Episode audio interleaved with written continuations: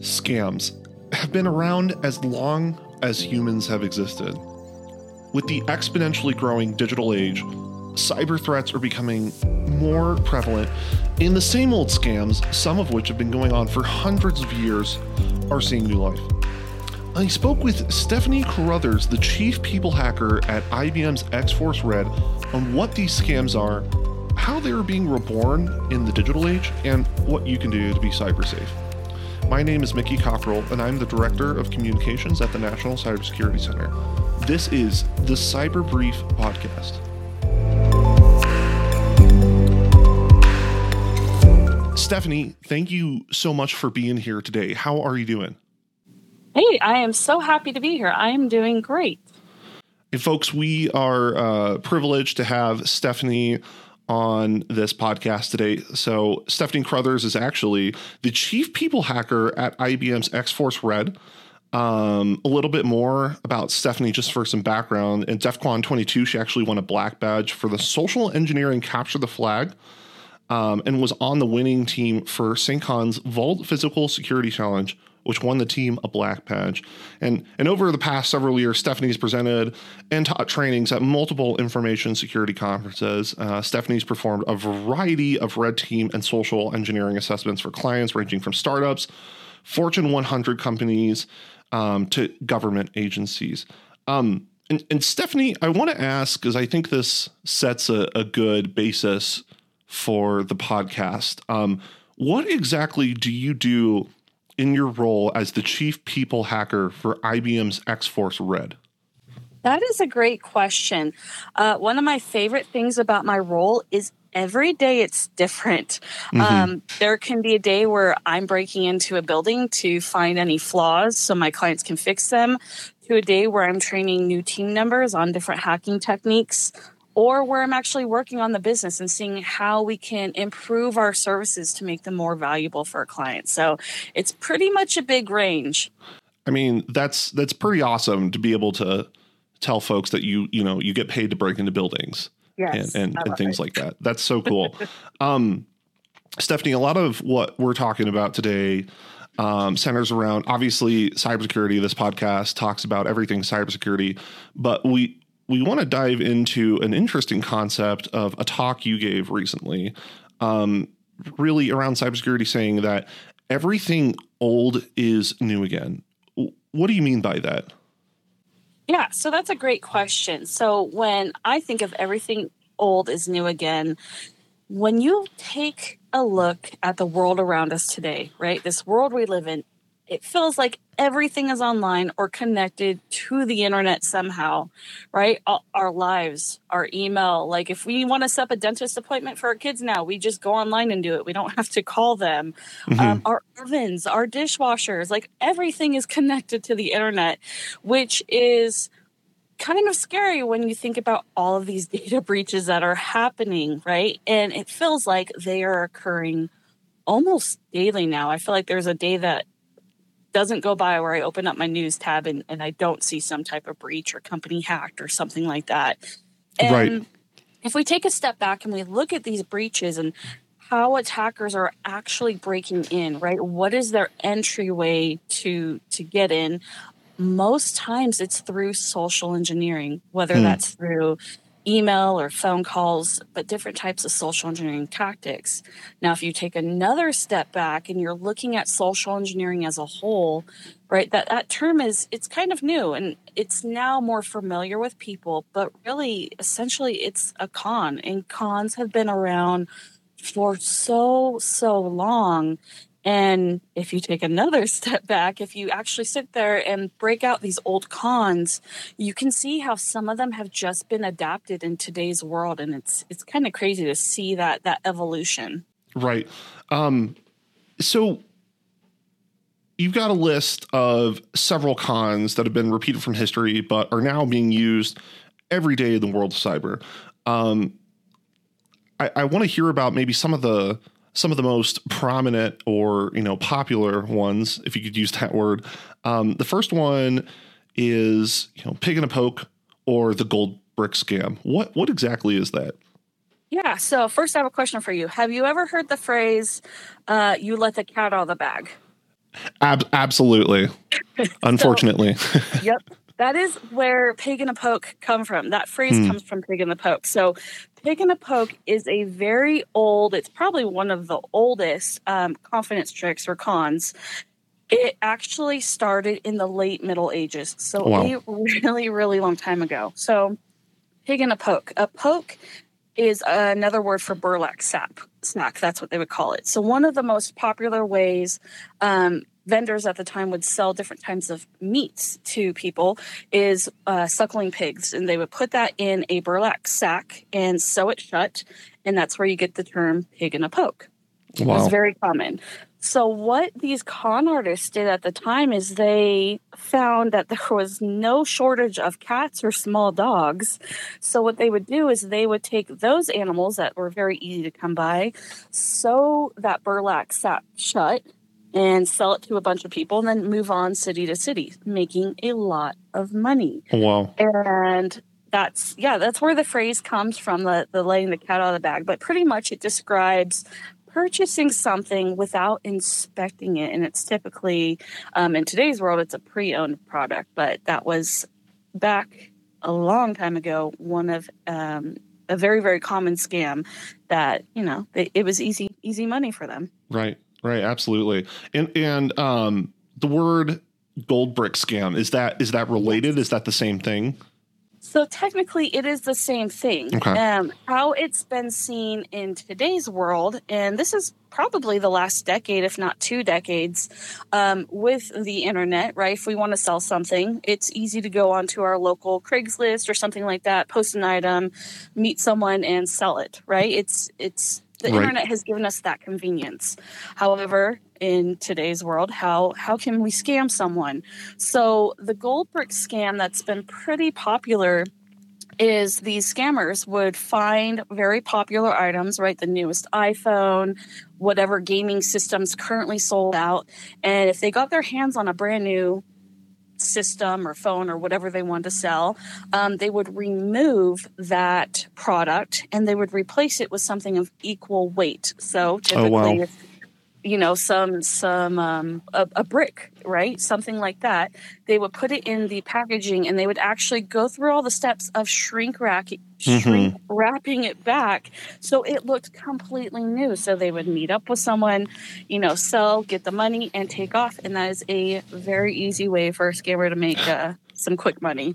Wow. I feel like um I feel like people like myself might be listening to that and say, I'm pretty sure we've pranked family members with that scam, maybe in a less uh, nefarious manner. But um, another one you talked about, Stephanie, is the pigeon drop or an advance yes. fee scam. What What is that?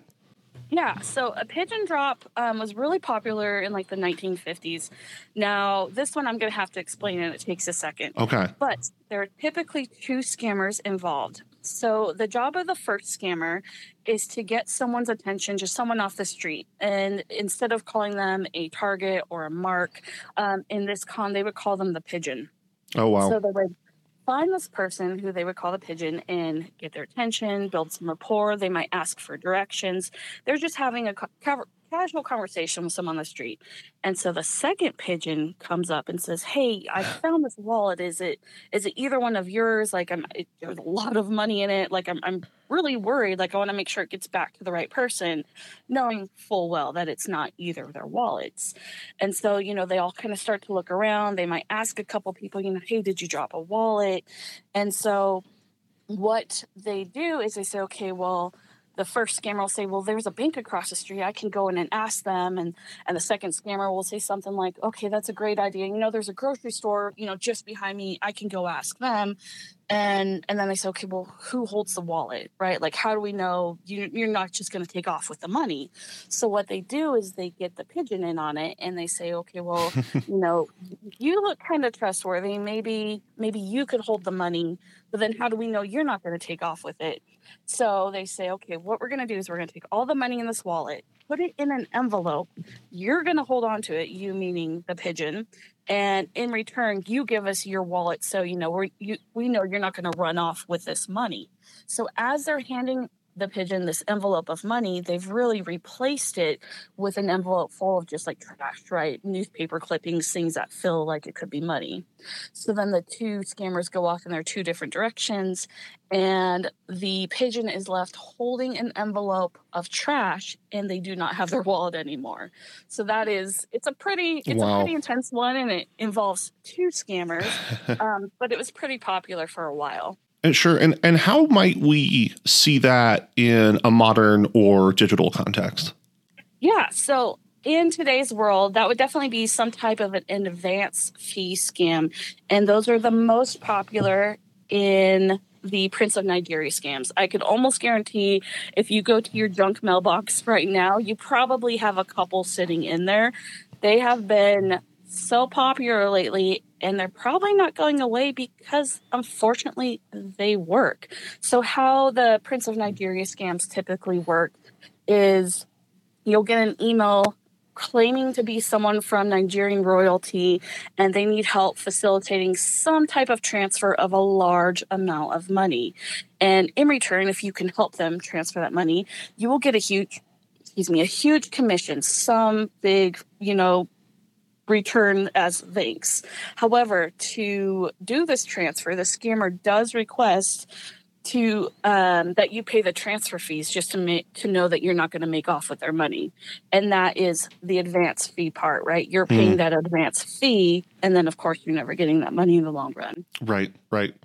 Um, yeah, it's it's just so fascinating to me, um, and we'll get into this a little bit later. You know that these these scams have been around forever and they just continue to persist and and work as you said and right. and it sounds like they're even getting even more prevalent yes absolutely wow. um another another one you talk about stephanie is the catfish which i think i think a lot of people know that in popular culture is that what right. i think it is it is exactly what you think it is. It's it's talking to someone or interacting with someone, whether that's text, email, phone, written, and they're claiming to be someone or look a certain way that they are not. Um, catfish is pretty interesting how the term actually came to be.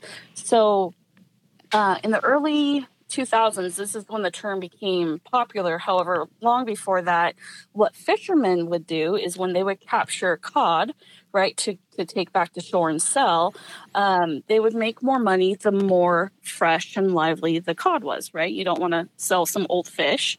And so, one of the ways they would keep the cod alive and fresh during transportation is they would actually put catfish in these barrels with cod and the catfish would nip at the cod's tails and and keep them you know keep them moving keep them active keep them alive and so that's kind of where the the term catfish came from is is just mm. by by doing that. So, um, a while ago, and I don't know when this was too popular. I'd have to do a little bit more research, but mail order brides were a thing, and they were oh, wow. getting really popular actually in the U.S.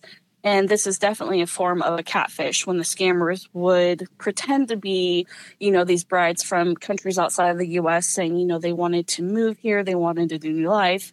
And their marks at the time were willing to pay to get them mm-hmm. to the US so they could live together.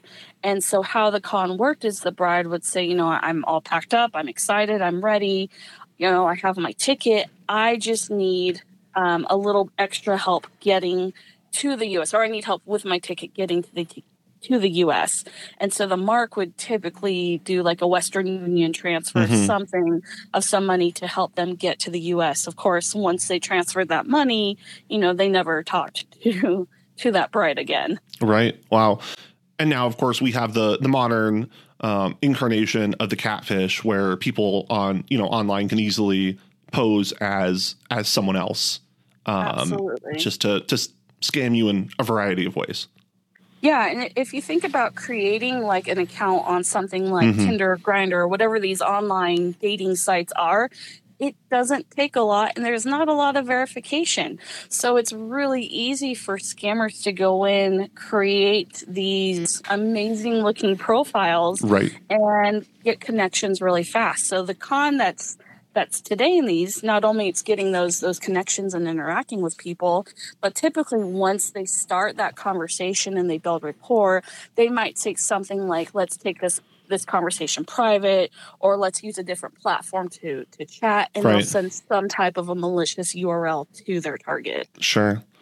It's it's so fascinating to me, and I, I feel like we could you know keep going on and on about all these different scams.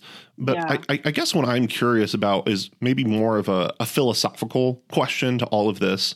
I mean, these scams have been going on for in, in some cases literally hundreds of years, right? Like why why aren't we learning like how are they still working at this point? Yeah, that's a great question. I kind of sum it up into two categories, and that's kind of what you can just kind of do like as a person and, and think about, and then what you can do to help with your technology. So for the everyday person, right, slowing down, right? Really think about who's calling you, texting mm-hmm. you, emailing you, whatever. You don't have to respond so fast. And that's actually something that attackers utilize all the time is urgency, right? If there is urgency or you have to do this now or it's expiring soon, that should be a red flag. Sure. And so, if we really take the time and slow down, it gives us more time to really evaluate and ask questions about okay, what are they actually asking for? Do I really know this person? And then you could really break down what that communication is. So, slowing down, I'd say, is the most important thing we could do to start. Yeah, absolutely. Also, yeah, go ahead. for help is like Hmm. really important. If there's something you're like, you know, this kind of feels fishy. I don't really know about this. Ask someone. Having that second pair of eyes can go such a long way. Yeah, absolutely. And and Stephanie, in general, um, as the chief people hacker at IBM's X Force Red Team, what would you tell folks? What can we do to prevent getting scammed in general, especially online? Yeah, so I think when you're thinking about your accounts that you have set up, there's a couple, there's a handful of things. So the first one is making sure that you have two-factor authentication set up. Right. So let's say your your username and password were were provided in some type of breach, right? Attacker broke into a company that you use and they now have your username and password. If you have two-factor authentication set up, even if they try to go in and log in as you, they're not going to get that piece, right? It might be a token that you have, it might be a text that goes to your phone, whatever that is. They won't have that, so they can't get access to your account. So having that set up is extremely important. Great. The second thing is using a password manager. This really helps you set up long, complex passwords that you're not going to have to memorize because the more secure password should be one that you can't memorize. So, Mhm. having that password manager is really going to give you that flexibility to store those in a secure manner. And I have two more tips here. This, and the, the third one is when you're setting up brand new accounts, a lot of times they'll ask you for password reset questions in case you get locked out or have questions. Well, the thing is, attackers know that they might be able to go in and reset your password if they can find all Mhm. your information, right? They, they can find out what high school you went to. So don't tell the truth. Lie on those. You don't have to, it's not like they're going to do some background check on you and make sure it's true. Absolutely lie. Give like the most random answer that you can think of and store it in your password manager. That way it doesn't let attackers guess that and go in and reset your password. And then the last thing is be mindful of what you post on social media. Um, if you, you know, had an account that you set up and you didn't lie on those password questions and I can, you know, just browse through your Facebook account, I might be able to get all those answers. So be mindful of what you post. And I always encourage people to have private accounts. Um, it just kind of makes that bar a little bit harder to get over for an attacker. No, those are those are all great, Stephanie, and I, I appreciate you sharing that. I think all of those are very reasonable and practical things you can apply uh, to a daily practice. So, Yeah, so thank you. Um, and and Stephanie, thank you um, again for coming in today and and speaking with me. It's I think it's just so fascinating to um, you know be able to dive into these these cons and the fact that they're still prevalent and even more prevalent um, with every day. So it's it's so good to just be mindful, be aware of them. Um, Stephanie, where can folks find you online? Yeah, so I'm on Twitter, probably too much. Don't tell my boss. um, but my handle it's underscore and then SN0WW. Great. And Stephanie, do you have any uh, pluggables coming up that you'd like to share? You know what? Not right now. I'm just I'm just living La Vida Loca. that sound that sounds pretty great. Uh, okay, Stephanie, thanks again. Of course. Thank you for having me. Stephanie reminds us that we should all be vigilant as the old scams continue to live on in new mediums and platforms, exacerbated by the exponentially growing digital age. Thank you for joining us for this episode of the Cyber Brief podcast. If you enjoyed it, hit the subscribe button and let your friends know about us. A special thank you to Alyssa Roach and John Bullen for the production and editing work on this episode. Thanks again for listening. Until next time, think before you click.